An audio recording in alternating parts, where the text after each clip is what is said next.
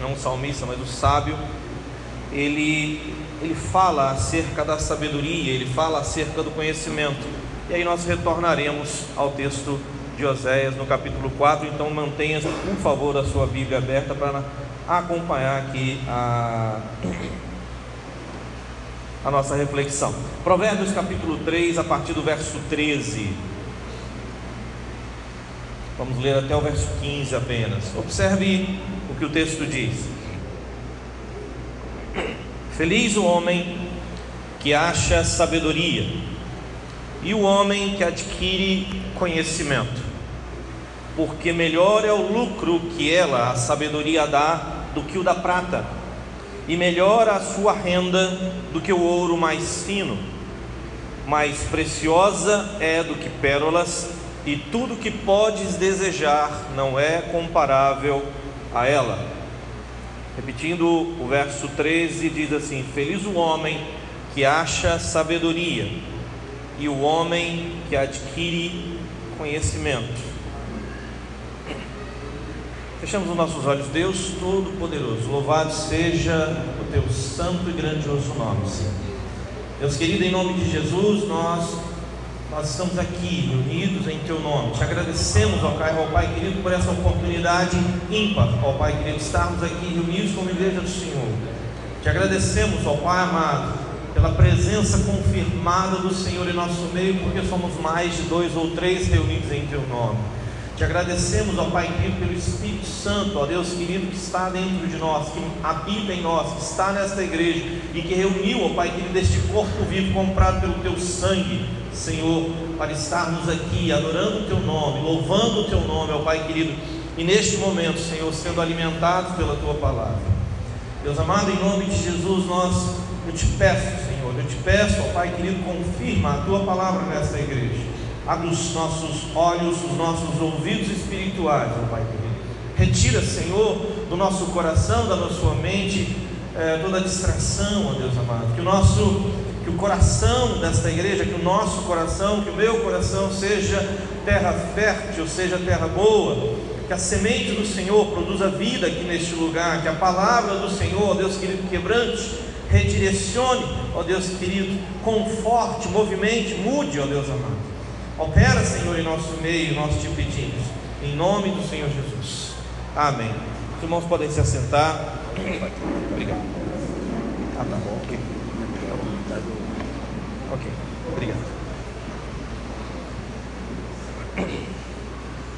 Oséias, capítulo 4, retornem as suas Bíblias no capítulo 4 do, do livro do profeta Oséias: O meu povo está sendo destruído porque lhe falta o conhecimento. É só o primeiro trecho, a primeira parte deste pequeno verso. O profeta Oséias, nós vamos falar um pouco sobre ele. Ele diz, tem duas palavras aqui que me chamam a atenção. A primeira palavra é que ele diz que o povo de Israel estava sendo destruído. Deus falando através dele. Quem está falando aqui é o Senhor, é o meu povo, não é Oséias que está falando, é o Senhor que está falando através do profeta. O meu povo está sendo destruído. A palavra destruído aí significa arruinado. O meu povo tem perecido. O meu povo tem sido desfeito. O meu povo tem sido silenciado como a morte meu povo tem sido destruído completamente. Está falando de ruína, está falando de destruição completa. A segunda palavra que chama atenção nesse pequeno trecho é conhecimento. Ele diz que ele está sendo destruído, arruinado, desfeito, silenciado, completamente desfigurado, porque lhe falta conhecimento. Conhecimento significa habilidade, Conhecimento significa inteligência, significa percepção. Conhecimento está relacionado à sabedoria, à capacidade de discernir, à capacidade de compreender. Então, o povo de Deus está sendo destruído porque lhe falta a capacidade de compreender, porque lhe falta compreensão, porque lhe falta habilidade, porque lhe falta inteligência, porque lhe falta percepção. Oséias é contemporâneo ao profeta Isaías. Eles viveram mais ou menos no mesmo período. eles profetizaram mais ou menos, mais ou menos não, exatamente no mesmo período. Oséias no reino do norte, Isaías no reino do sul, Oséias em Efraim, Isaías em Judá. E é interessante que também no livro de Isaías, no início do livro de Isaías, Deus diz que o boi conhece o seu possuidor, que o gado conhece o estábulo do seu dono, mas o meu povo não entende nada. Então aí ele diz que uma vaca, um boi, tinha mais conhecimento das necessidades dele, daquilo que ele precisava para viver, que seria o estábulo, seria sua, o seu feno, né? seria a sua ração para comer, do que o povo. O povo não tinha entendimento, o povo não conhecia nada. Então dá a impressão que estamos falando de um povo estúpido, de um povo burro, de um povo incapaz de aprender. Meu povo está sendo destruído porque lhe falta conhecimento. O profeta Oséias, no próprio livro dele, diz que ele era filho de um homem chamado Beri.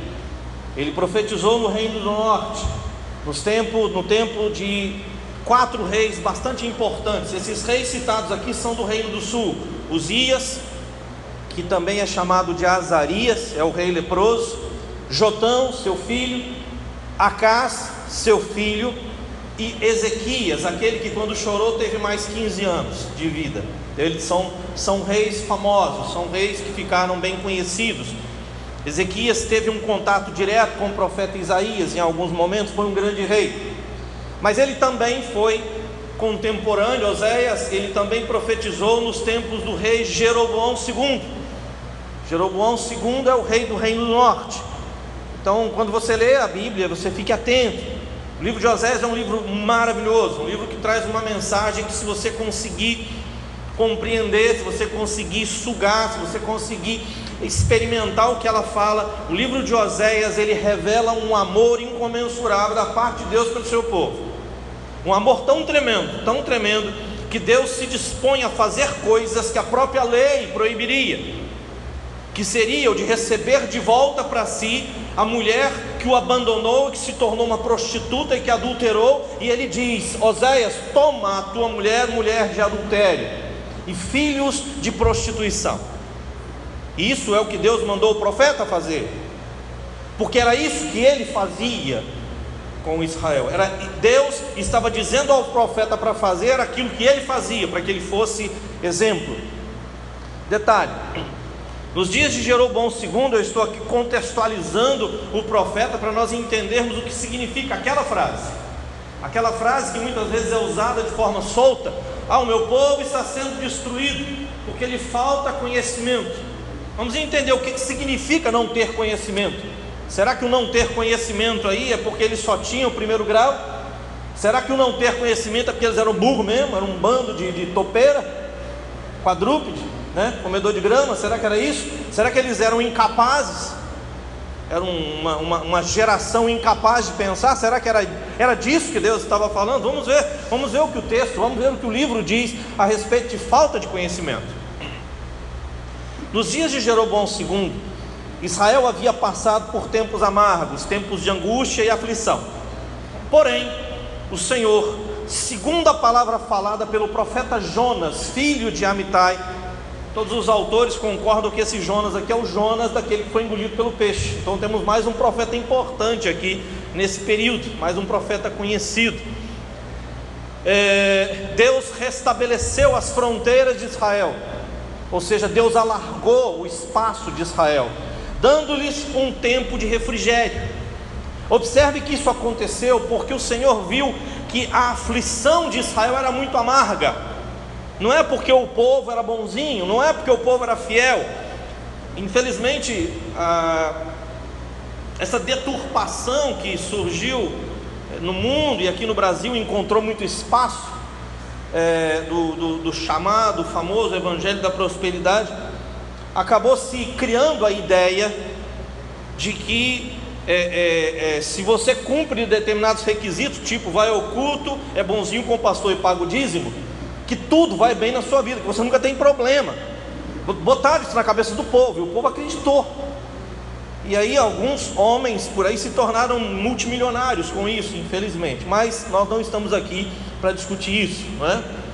Nós estamos aqui para entender que nos tempos de Joséias, o povo de Israel era extremamente pecaminoso. Nós vamos, nós vamos, eu vou mostrar para vocês aqui no livro de Joséias o quão pecaminoso era esse povo, o quão impuro, o quão profano, o quão licencioso, o quão lascivo, o quão prostituto era esse povo. E a Bíblia diz que Deus deu a eles um tempo de refrigério. Deus alargou suas medidas e fez isso através de um rei que não valia o chão que ele pisava, que era Jeroboão II, ele era um imprestável, um mau rei que fazia o que era mal diante do Senhor, conforme todo o histórico de seus pais. Jeroboão não era flor que se cheirasse, ele era um feiticeiro, ele era um mentiroso, um prostituto, um idólatra.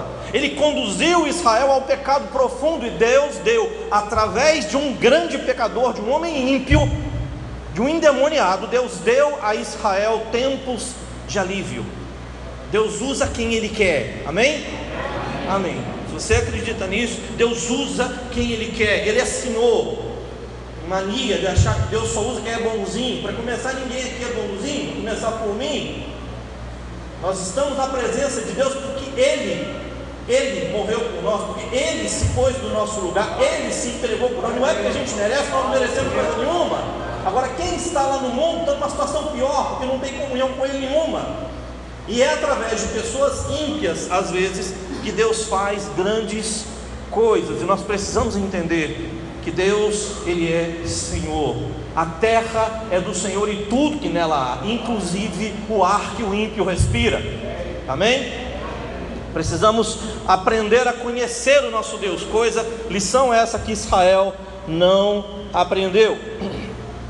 Isso aconteceu, esse refrigério, como eu estava falando, aconteceu porque viu o Senhor que a aflição de Israel era extremamente amarga e não havia ninguém que pudesse livrar a Israel, nem escravo nem livre. Inclusive nesse tempo, no tempo de Oséias, no tempo de Jeroboão II, o Senhor ainda não havia falado em apagar o nome de Israel de debaixo do céu, porque isso vai acontecer. O pecado tem um tempo, a longanimidade de Deus significa que ele tem uma paciência de longo ânimo, mas existem limites, só que ele conhece esses limites, ele estabelece esses limites. E naquele tempo, Deus deu livramento através de Jeroboão II, filho de Jeoás, apesar dele ter sido um péssimo rei e ter feito mal aos olhos do Senhor, fazendo assim que Israel pecasse mais. Se você quiser saber aonde estão essas informações que eu acabei de apresentar, anote aí, depois você olha na sua casa. Segundo livro de Reis, capítulo 14, a partir do verso 23. Segundo livro dos Reis, capítulo 14, a partir do verso 23, você vai encontrar essas informações aqui que eu acabei de passar. Israel, reino do norte, seguiram o mesmo padrão iníquo de comportamento e de negação ao Senhor ao longo de toda a sua história. Mas apesar de sua maldade, Deus se compadecera e dera a Israel tempos de relativa paz e prosperidade. Os tempos de Jeroboão II foram tempos de riquezas, foram tempos de boas colheitas e de ausência de inimigos, mas eles estavam cercados. Oséias é uma mostra, é uma mostra viva da fidelidade do amor e da infinita graça de Deus em favor daqueles a quem Ele ama. Israel, Deus, é, é, é, é o povo de Deus. O Senhor o chamou, o Senhor o, o trouxe para si. No capítulo 4 de Oséias, no verso 1, observem do que nós estamos falando. No verso 1 do capítulo 4, ou seja, cinco versos antes do que está ali como texto básico, Lá diz assim: Ouvi a palavra do Senhor, vós, filhos de Israel, porque o Senhor tem uma contenda com os habitantes da terra, porque nela não há verdade, nem amor, nem conhecimento de Deus. Essa é a terra de Israel dos tempos do profeta Oséias.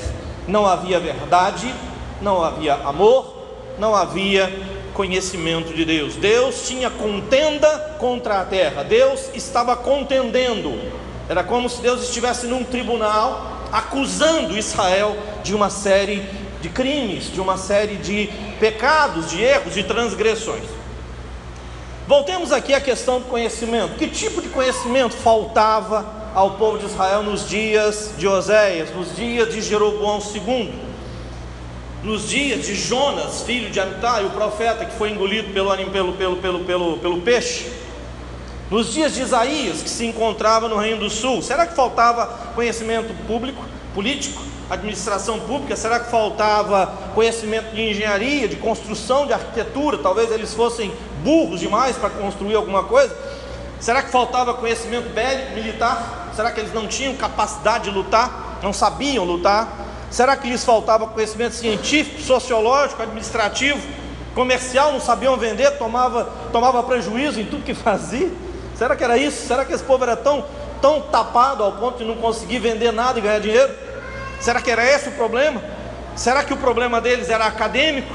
Será que o problema deles era, era na agricultura? Eles não sabiam plantar e por isso eles estavam sendo destruídos?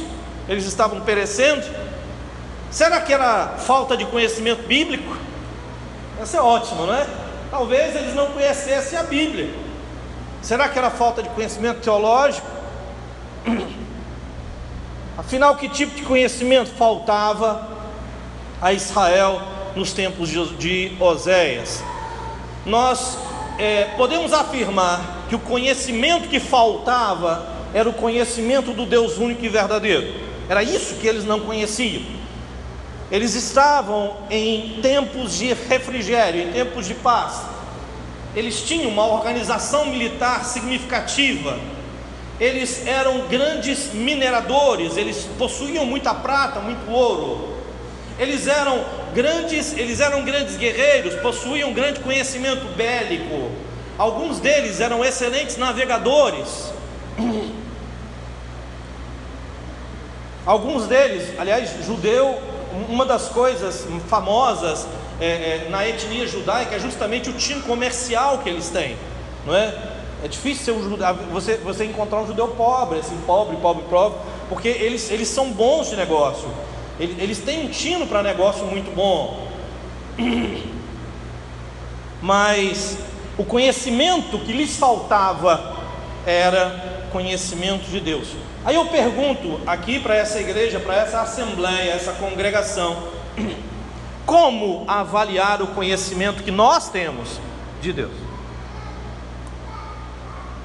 Será que se eu passar uma prova aqui, a gente combinar uma avaliação igual aquela que eu aplico com muita misericórdia no CTBAN, não é verdade?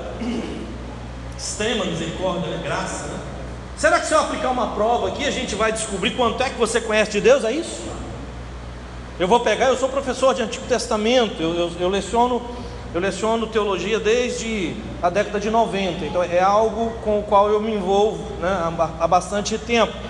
Aí eu poderia passar para vocês aqui alguma prova, uma avaliação de marcar pontinho, né, daquelas de múltipla escolha, para ver se vocês conhecem, se alguém aqui conhece bastante a Deus. Será que é isso? Essa é a forma de se provar, de se avaliar o conhecimento que alguém tem de Deus? Não, não é. Eu vou usar as palavras de Jesus para nós entendermos como é que alguém prova que conhece a Deus ou não. Jesus disse uma certa vez, em Mateus, no capítulo 7, a partir do verso 15, eu vou ler só um trechinho, no verso 16. Ele diz assim: Acautelai-vos os falsos profetas, que se vos apresentam disfarçados de ovelhas, mas por dentro são lobos roubadores. No verso 16 ele diz: Pelos seus frutos os conhecereis. Pelos seus frutos os conhecereis. Como que eu meço o conhecimento que alguém tem de Deus? Pelos seus frutos. Se mede a árvore pelo fruto que ela produz. Salmos capítulo 1 diz que bem-aventurado é aquele que anda no caminho do Senhor. Ele é como uma árvore plantada e ele dá fruto no seu tempo e ele está sempre verde. Colhem-se porventura uvas dos espinheiros ou figos do abro, dos abrolhos. Assim, toda árvore boa produz bom fruto, toda árvore má produz fruto mau. Não pode a árvore boa produzir fruto mau, nem a árvore má produzir fruto bom. Toda árvore que não produz bom fruto é cortada e lançada ao fogo. Assim, pelos seus frutos os conhecereis. Jesus está dizendo que a forma de você conhecer um falso profeta é por meio dos seus frutos. Ele poderia ser um teólogo perfeito, ele pode ser um artista de púlpito, alguém que atrai, que prende as multidões. Eu conheço alguns, vocês devem conhecer também. Pode ser alguém extremamente carismático, que mexe, que move as multidões. Eu sou particularmente interessado na história e especialmente na história da Segunda Guerra, é um interesse meu, em particular, de estudar, de analisar, de avaliar, de ver documentários. E hoje eu estava vendo, na parte da tarde, um documentário a respeito, é, um documentário que foi uma, um vídeo gravado pelo Ministério da Propaganda nazista, que era uma, um filme utilizado para propagação do nazismo por todo o mundo naquela época. E para mostrar para o povo alemão que Hitler estava acima de toda e qualquer suspeita. Não há homem mais carismático do que aquilo, não há homem mais, mais persuasivo do que aquilo. Como é que se convenceu matar com, com requintes de crueldade mais de 6 milhões de pessoas inocentes? Ele não fez isso com a mão dele, ele não deu tiro em ninguém.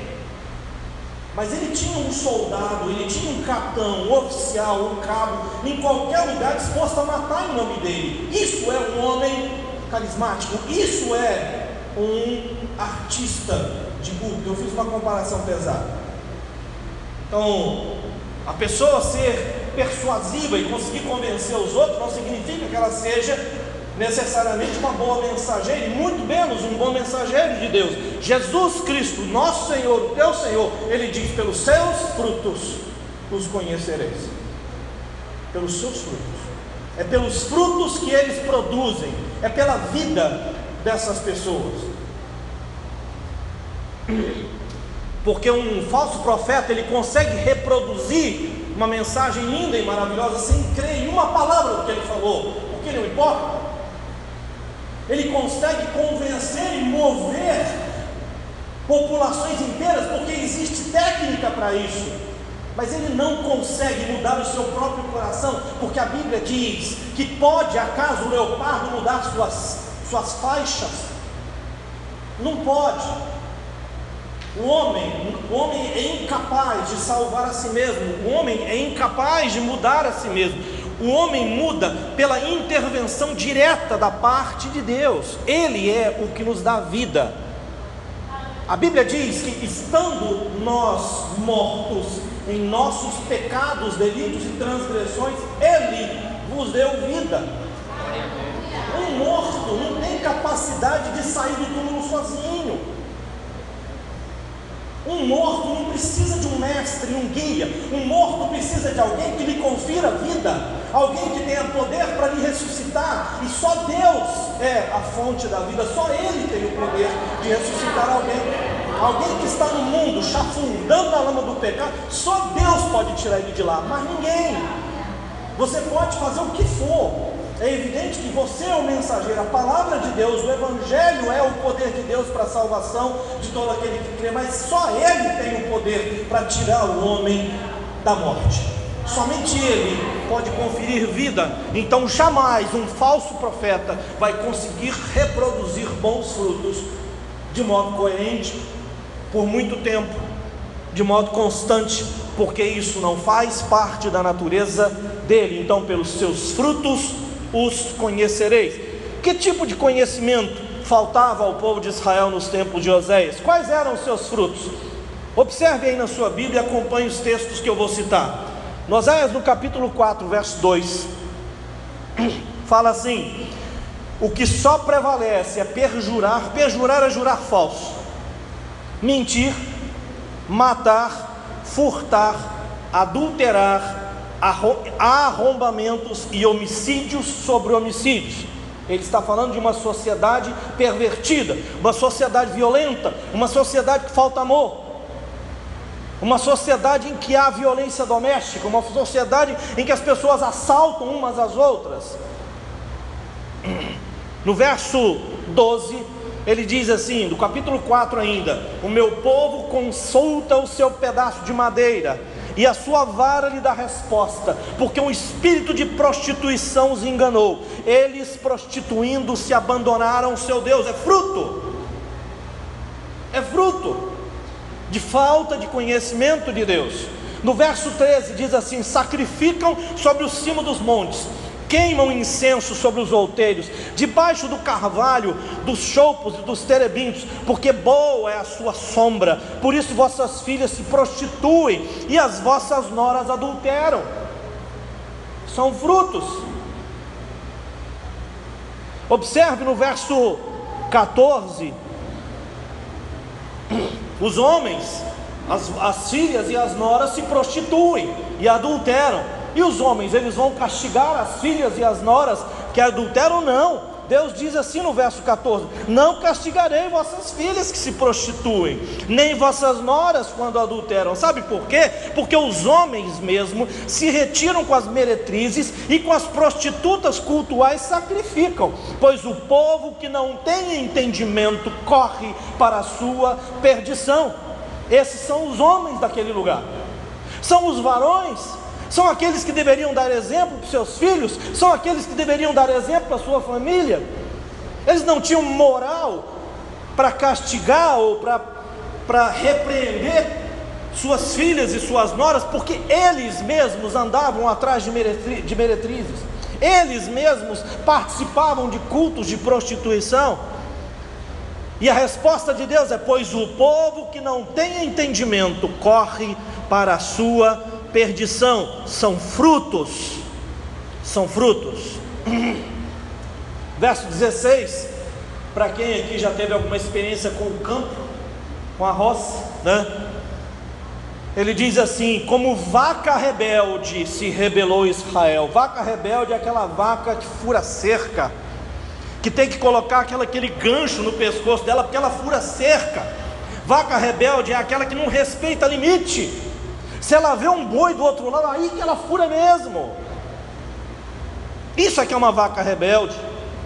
E Deus está comparando o seu povo com uma vaca rebelde. Às vezes Deus usa umas palavras meio pesadas assim para poder. É uma ilustração, né? E lembre-se, esse povo é um povo que vive numa cultura, no, no, numa sociedade rural, é uma sociedade agropecuária. Todo mundo planta o que come, ou come o que planta, não é? Como vaca rebelde se rebelou Israel, será que o Senhor o apacenta como um, um cordeiro em vasta campina? Verso 17: Efraim está entregue aos ídolos, é deixá-lo. Olha a palavra de Deus. Efraim é outro nome que Deus dá a Israel, o reino do norte. Ele está dizendo: olha, Efraim está entregue aos ídolos, ele viciou, é vício. Ele está viciado nos ídolos, ele não se liberta. E aí Deus diz: é deixá-lo. Ele quer, vai lá. Eu não tenho o que fazer mais com esse povo. O vento, tendo acabado de beber, eles se entregam à prostituição, verso 18. Os seus príncipes amam apaixonadamente a desonra.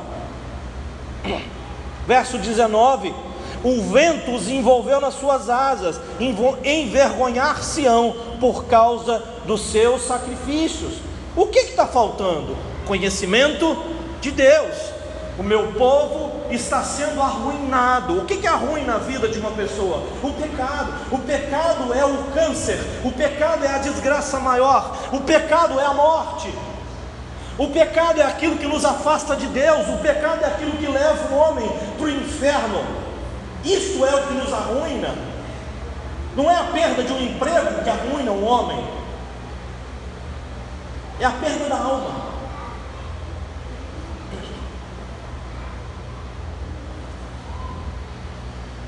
O que está faltando? Eu peguei aqui alguns textos, não precisa abrir, se vocês quiserem anotar para olhar depois. É, no Salmos 10, verso 4, diz assim: O perverso, na sua soberba, ele não investiga, que não há Deus são as suas cogitações. Ele é perverso porque ele acha que não há Deus. Verso Salmo 14, verso 1. diz o insensato, o tolo, o estúpido. A palavra, quando a palavra de Deus, os Salmos, em Provérbios, quando usa essa expressão insensato, tolo, estúpido, estulto, são pessoas que não temem a Deus, porque o temor do Senhor é o princípio da sabedoria. Então, aquele que não teme a Deus, ele não é sábio. Diz o insensato no seu coração: não a Deus. Corrompem-se e praticam abominação, já não há quem faça o bem. Salmos 36, verso 1: Há no coração do ímpio a voz da transgressão, não há temor de Deus diante dos seus olhos. O que, que ele não tem? Conhecimento do único Deus verdadeiro. Salmo 53, verso 1: Diz o insensato no seu coração: Não há Deus. Corrompem-se, praticam iniquidade, já não há quem faça o bem. Faltava conhecimento de Deus nos tempos de Oséias. Acaso Deus está falando acerca de ateísmo? Não, o mundo antigo não era ateu, não havia ateísmo no mundo antigo. O ateísmo é um produto do nosso mundo. O ateísmo é um produto do século XX. Aliás, hoje o ateísmo é a religião que mais cresce no mundo, vocês sabiam disso? O ateísmo está superando o islamismo, está superando o cristianismo. O ateísmo é a nova religião, por quê? Porque os homens desistiram de acreditar no Deus que criou os céus e a terra. O interessante é que Deus é testemunha. Diariamente eu agradeço a Deus por Ele não ter esquecido de mim, por Ele não ter desistido de mim, porque eu merecia isso. Eu sei que eu estou falando. Ele resolveu não desistir de mim. O mundo está desistindo dele.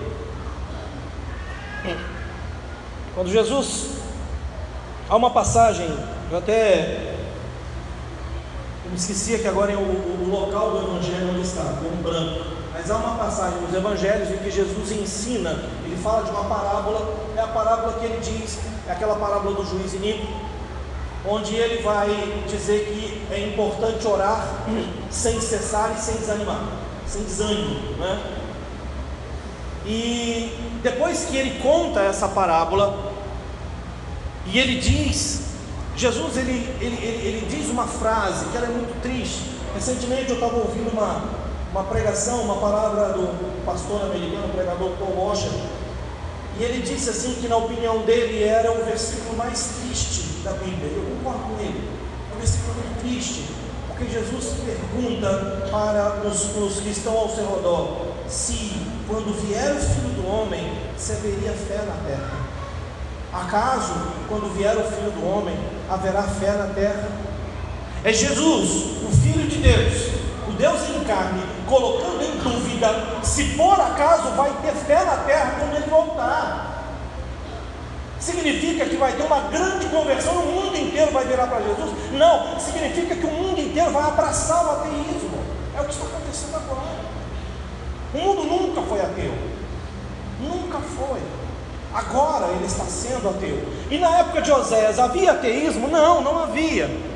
Quando a Bíblia diz que esses homens não conheciam a Deus, significa que esses homens conheciam outros deuses.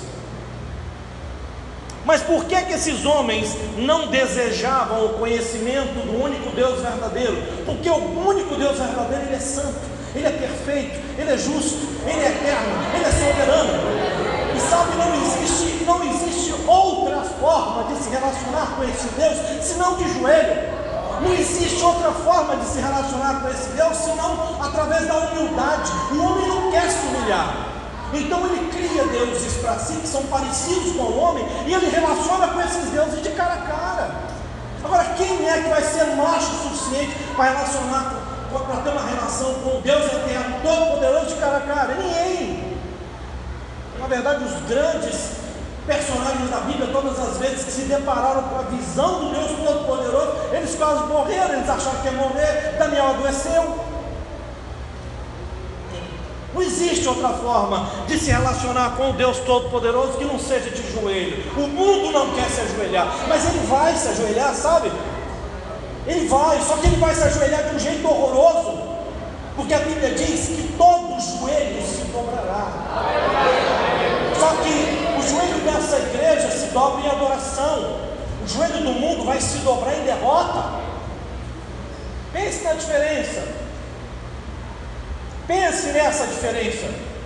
O joelho da igreja do Senhor se dobra em adoração. O joelho do mundo se dobra em derrota, em morte eterna. É diferente. O joelho vai dobrar de qualquer jeito. Depende, mas tem uma diferença muito grande entre um dobrar e outro. Não existe ateísmo no mundo antigo. Em Oséias, no capítulo 5, aí na sua Bíblia, a partir do verso 3, diz assim: é uma outra constatação a respeito dos frutos de Israel. Conheço a Efraim, Israel não está oculto, porque agora tem, tens prostituído. Ó Efraim, Israel está contaminado. Observe o que diz no verso 4. O verso 4 é muito triste. O verso 4 diz assim: O seu proceder não lhes permite voltar para o seu Deus, porque um espírito de prostituição está no meio deles e não conhecem ao Senhor. Espírito de prostituição aqui não significa que eles estavam possessos de uma pomba gira, como algumas pessoas acham que está escrito. O que ele está dizendo é que eles eram movidos por um desejo incontrolável de prostituição. A prostituição havia tomado conta do coração daqueles homens, daquelas mulheres. O pecado ele vicia. O pecado não é ruim, não, gente. Ele é prazeroso, mas ele mata. Mas ele mata um grande amigo meu, pastor Raimundo, lá no, em Belo Horizonte, na zona norte de Belo Horizonte, onde eu morei uns 18 anos. Ele cantava uma música que eu achava muito engraçada na época, mas ela tem uma mensagem, um pequeno refrão, que ele dizia assim: O pecado não dói, mas ele está te matando. O pecado ele não dói. Pelo contrário, o pecado dá prazer. Dá prazer satisfazer seus desejos. Dá prazer dar mais uma olhadinha. Dá prazer você. O, o, o gosto do oculto é uma delícia.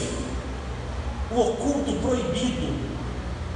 O livro do Eclesiastes, o livro do Provérbios fala que as águas roubadas, elas são doces. O mal é delicioso para a carne, para o homem pecador, para o homem caído, para o perverso, para o depravado mas não é para o homem regenerado, nascido de novo, aquele em quem o Espírito de Deus habita. Então o pecado, ele conduz, ele vicia. O pecado, ele vicia. Como é possível que Israel, o povo de Deus, o povo eleito, não conheça o Senhor? A Bíblia diz que Israel rejeitou o conhecimento do Senhor, mas isso não significa rejeitar a apreensão de fatos e dados.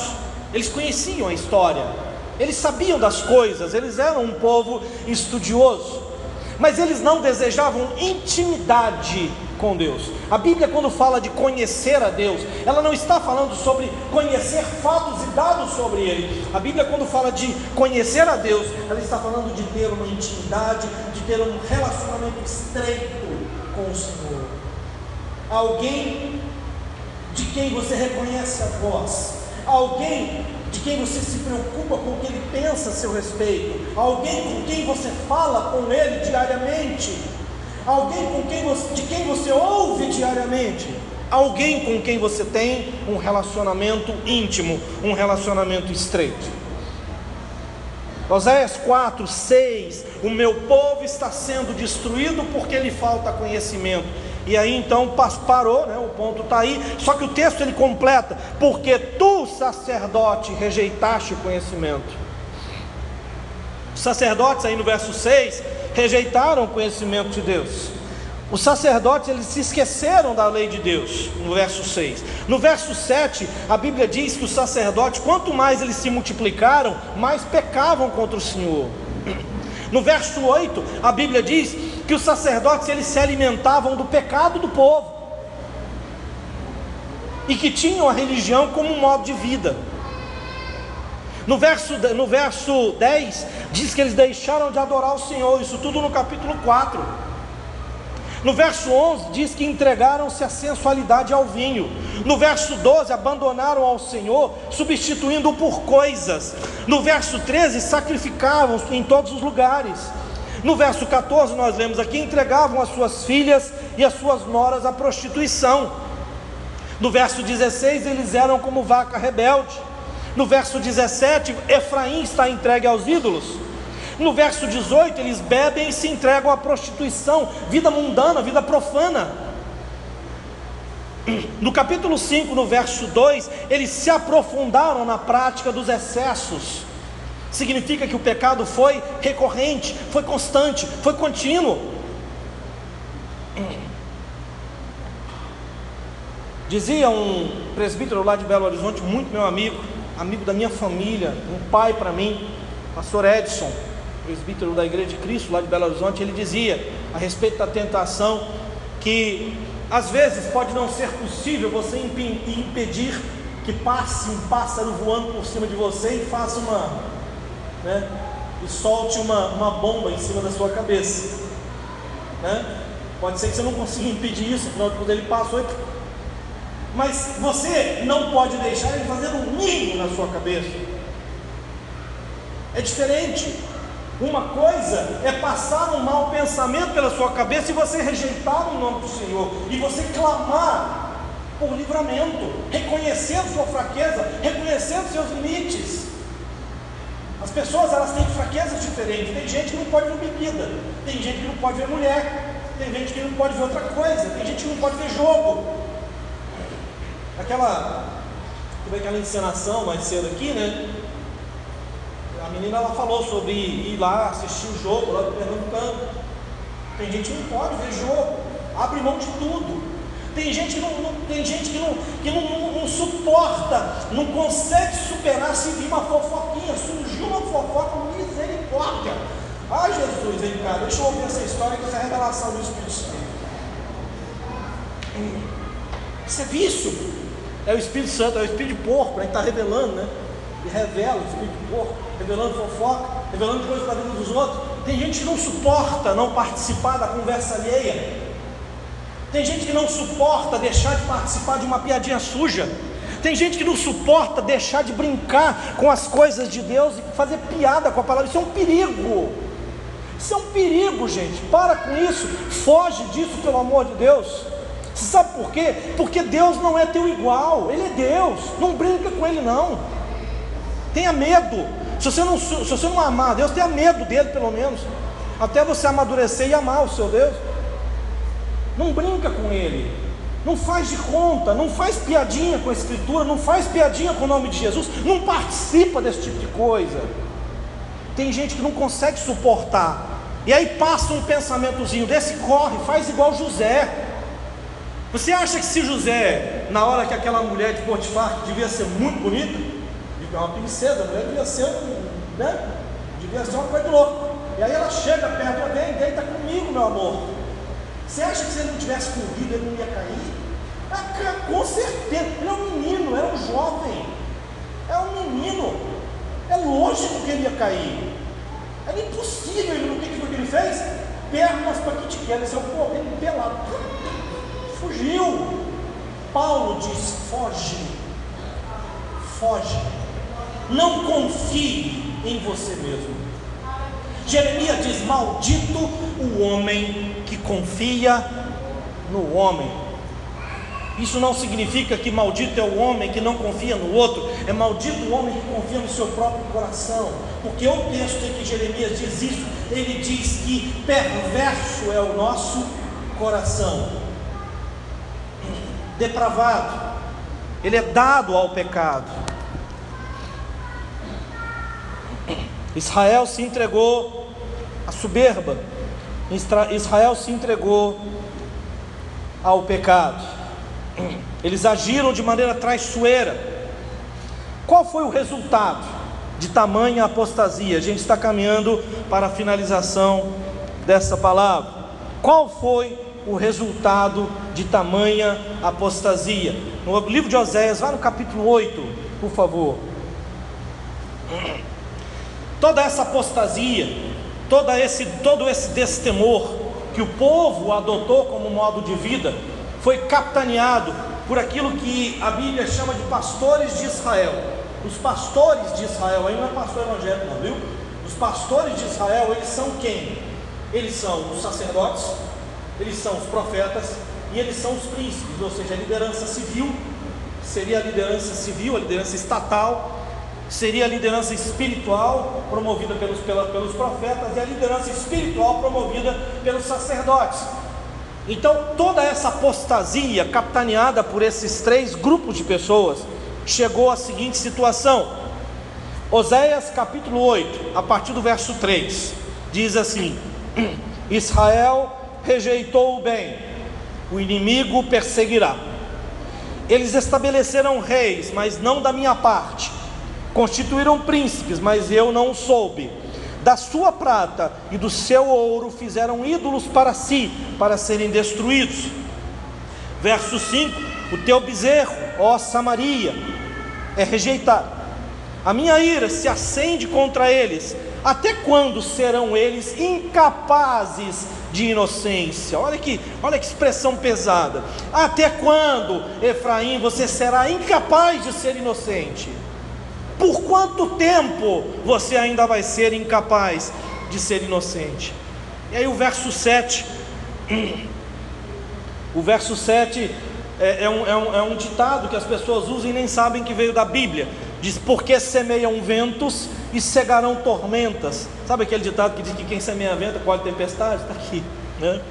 Não haverá seara a erva não dará farinha, e se a der, comerão os estrangeiros. Agora aqui a mensagem é de que a prosperidade que eles têm vai embora. Israel foi devorado, agora está entre as nações como coisa de que ninguém se agrada, porque subiram a Síria. O jumento montês anda solitário, mas Efraim mercou amores. Deixa eu interpretar para vocês essa pequena frase. Efraim mercou amores. Mercar é comprar. Mercar é, é comprar de forma mercantil. Significa que Israel ele abriu mão do amor gratuito de Deus e resolveu comprar amor de demônios. Israel abriu mão da graça e do amor de Deus, que é completamente gratuito, a mão do Senhor estendida a favor dele, e decidiu comprar prazer. O mundo está fazendo isso. Ele desiste. O mundo não quer aquilo que vem de graça. O mundo não quer aquilo que Cristo conquistou na cruz, porque isso significa reconhecer que nós somos incompetentes. Significa que nós não somos bonzinhos como querem que acreditem que somos. Significa que eu tenho que concordar que eu não presto, que eu não valho nada. E que por causa disso Deus amou o mundo de tal maneira que mandou seu filho para morrer em meu lugar. Aquele texto de João 3,16, quando você lê, lembre-se de mim fazendo isso, porque é isso que o texto grego ele soa dessa forma. Porque Deus amou o mundo de tal forma, mas de tal maneira, aperta com a mão aqui, é muito forte o amor de Deus, que então enviou seu filho, gente, para que todo nele não pereça. Ele fez isso por amor. Ele fez isso por amor. Quando Jesus estava na cruz, teve alguns artistas que passaram perto dele e disseram: Desce daí, desce daí, se tu é macho, desce daí, já que você falou que tu era filho de Deus. Por que, você não desce daí, seu besta? É mais ou menos assim que eles falaram com ele. Ele não desceu, por que será que ele não desceu? Ah, pastor, aqueles pregos devia ser difícil, né? Não era não. Jesus disse que ninguém tirava a vida dele, que ele a daria de vontade própria. Jesus era o imatável. Jesus disse que se ele quisesse, ele disse para Pedro, que se ele quisesse se defender, ele chamaria uma legião de anjos que o protegeriam dos romanos. eu não me esqueço que um anjo matou 180 mil, mil assírios. Imagina o que, que faz uma legião de anjos, deve ser um estrago absurdo. Jesus não desceu daquela cruz porque ele não podia, mas ele não podia porque ele me amava. Foi o amor que segurou ele lá, não foram os cravos, não foram aqueles pregos, foi o amor que segurou ele lá. Efraim mercou amores. Efraim, não, não, não, para ele não era suficiente ter o amor gratuito de Deus, ele quis comprar. Ele quis comprar. Efraim mercou amores. Efraim mercou amores. Como que é possível? Aí, na sequência desse texto que a gente estava lendo, a partir do verso 10, todavia, ainda que eles merquem socorros entre as nações, eu os congregarei. No verso 11, porquanto Efraim multiplicou altares para pecar, estes lhes foram para pecar. No verso 12, embora eu lhes escreva a minha lei em 10 mil preceitos, estes seriam tidos como coisa estranha. No verso 13, eles amam o sacrifício, por isso o sacrifício, sacrificam porque gostam de carne, a comem, mas o Senhor não os aceita. Verso 14: Porque Israel se esqueceu do seu Criador e edificou palácios, e Judá multiplicou cidades fortes mas eu enviarei fogo contra as suas cidades. Como é possível que Israel, o povo de Deus, o povo eleito, não conheça o Senhor? Como foi dito no início dessa palavra, Israel vivia tempos de relativa paz e prosperidade, apesar da ameaça crescente do Império Assírio, que crescia e devorava tudo ao seu redor apostando em sua prosperidade, apostando em sua força e na capacidade de fazer alianças, Israel se aprofundou no pecado e se tornou cada vez mais uma sociedade ímpia, uma sociedade injusta, uma sociedade idólatra, uma sociedade mentirosa, impura, licenciosa, soberba, avarenta, apóstata.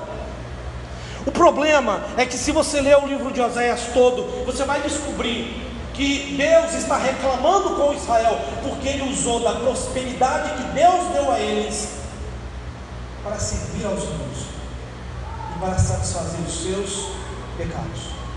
Eles usaram de toda a prosperidade dada por Deus para satisfazerem os seus pecados. No capítulo 7, verso 13, ele diz: Porque fugiram de mim, ai deles, porque se rebelaram contra mim eu os remiria, mas eles falam mentira contra mim. No verso 14 do capítulo 7, não clamam a mim de coração, mas eles dão uivos nas suas camas, parece um, bom, um monte de lobo, um monte de bicho, cheio de vício, vício de prostituição, vício de mentira, vício de pecado. Contra mim se rebelam, maquinam contra mim, fizeram-se um arco enganoso. Isso é o que o Antigo Testamento está dizendo. Oséias está dizendo isso, é o tema desse encontro dessa noite. E aí eu queria, para encerrar, complementar com uma pergunta diferente. Eu estou perguntando como que é possível que Israel, o povo de Deus, o povo eleito, não conheça o Senhor. Eu queria mudar essa pergunta aqui agora. Eu queria chamar essa congregação para responder essa pergunta alterada, que é qual? E quanto a nós, cristãos remidos do sangue do Cordeiro, é possível que vivamos a nossa vida como se não conhecêssemos o Senhor? Será que é possível? Será que é possível um cristão legítimo, um cristão autêntico, viver uma vida como se Deus não existisse? Será que é possível? A resposta a essa pergunta é muito triste. Sabe por quê? Que é possível, infelizmente. Queria mudar de livro agora. Vá para o final da sua Bíblia, pegue o último livro da sua Bíblia, o livro do Apocalipse. Eu vou citar só um exemplo. Uma carta que Deus, Cristo, mandou que João escrevesse e enviasse para uma igreja ele enviou cartas para sete igrejas da Ásia Menor. Uma delas foi enviada para uma igreja que era próxima, não muito distante de Éfeso. Essa igreja se chama, essa cidade, ela se chamava Laodiceia. Eu queria que você observasse, eu tenho certeza que vocês conhecem esse texto. Mas respondendo à pergunta, enquanto a nós, cristãos redimidos, é possível que vivamos a nossa vida como se não conhecêssemos a Cristo? A Bíblia diz que sim. Cuidado. Capítulo 3 de Apocalipse, a partir do verso 14, diz o seguinte: Ao anjo da igreja em Laodiceia, escreve: Estas coisas diz o Amém, a testemunha fiel e verdadeira, o princípio da criação de Deus. Verso 15: Conheço as tuas obras, que nem és frio nem quente. Quem deras fosses frio ou quente, assim como és morno, nem és quente nem frio, estou a ponto de vomitar-te da minha boca. Pois dizes: Estou rico e abastado e não preciso de coisa alguma, e nem sabes que tu és infeliz, sim, miserável, pobre, cego e nu. Jesus está se dirigindo a uma igreja dele. Jesus não está falando com o ímpio do mundo, ele está falando com uma igreja dele.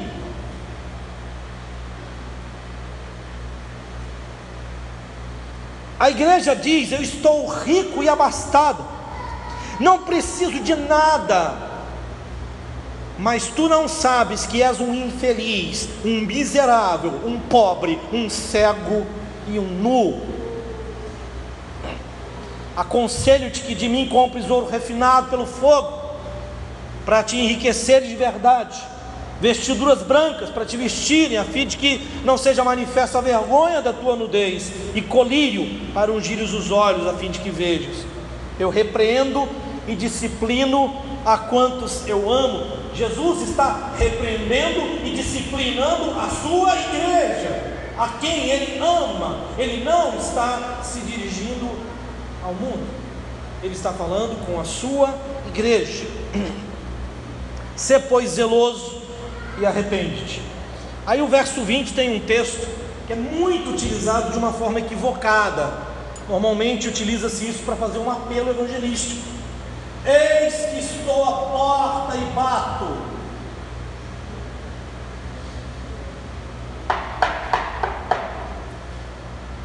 De novo. Eis que estou à porta e bato. Se alguém ouvir, se alguém ouvir a minha voz, e se alguém abrir a porta, eu entrarei em sua casa e cearei com ele, e ele comigo. Eis que estou à porta e bato. Eis que estou à porta e bato. Jesus está do lado de fora. Jesus está do lado de fora da igreja. Como é que foi que aconteceu isso? E aí ele. E aí ele diz que se alguém ouvir a voz dele, se alguém abrir a porta, é se. Se alguém ouvir, nós vivemos hoje uma, cidade, uma sociedade violenta. Você não abre a porta da tua casa para qualquer um, não é verdade? não é doido? Aí alguém bate, e aí fala: Ô oh, Fulano,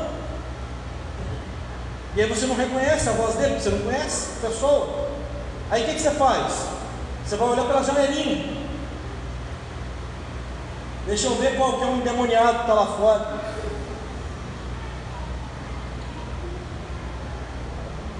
Você não vai abrir a porta a um estranho. Você não vai deixar um estranho entrar na tua casa, pelo menos não deveria. Não é verdade? Numa sociedade violenta como a nossa, assim, isso é muito perigoso. Jesus está batendo a porta porque ele está do lado de fora.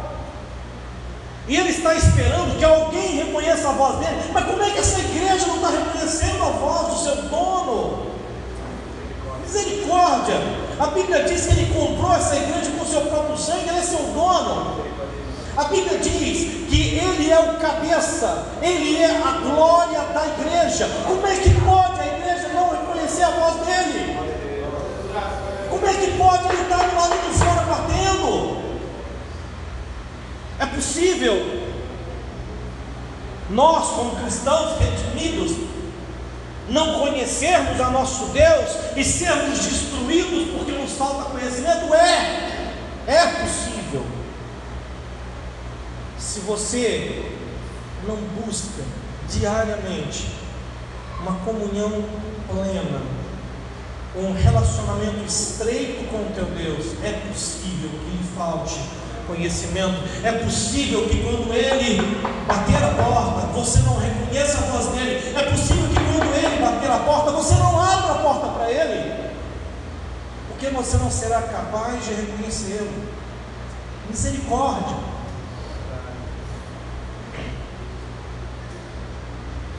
Meu povo está sendo destruído, porque lhe falta conhecimento. Eis que estou à porta e bato. Se alguém ouvir a minha voz e abrir a porta, entrarei em sua casa e cearei com ele, ou seja, eu estabelecerei com ele comunhão. A quem se dirige o Cristo glorificado? A igreja de Laodiceia. Pode-se pode-se dizer: "Ah, mas a igreja ela tinha desviado, deixou de ser, deixou não. Deixou não. Não é isso que o livro do Apocalipse diz. O livro do Apocalipse diz que ele está repreendendo a quem ele ama. Ele ama aquela igreja. Ele ama aquela igreja.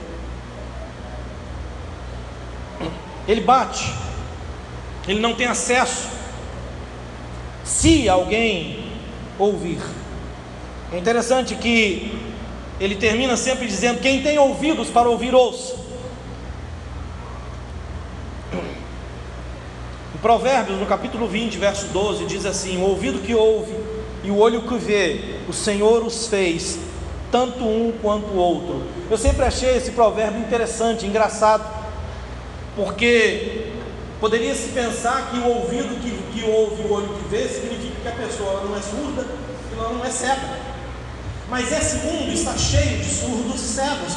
Na verdade, esse mundo está cheio de mortos. Se nós estávamos mortos em nossas transgressões e pecados, então quem continua ausente de Cristo continua morto. É um monte de cadáveres insepultos passando por essa rua que você cumprimenta e fala oi. E ele é um surdo, e ele é um cego, porque ele não ouve e porque ele não vê. Mas a igreja do Senhor ela não pode ser surda. A igreja do Senhor ela não pode ser cega nós como cristãos, nós como filhos de Deus, nós devemos buscar do Senhor um ouvido sensível à voz do Espírito. Nós devemos buscar do Senhor um olho sensível às obras que Ele faz. Nós devemos buscar do Senhor uma, uma, uma comunhão estreita o suficiente para percebermos que Ele está na nossa vida o tempo todo. Nós não podemos imaginar que que Deus seja excluído de nossa vida em qualquer momento. Não é possível imaginar isso.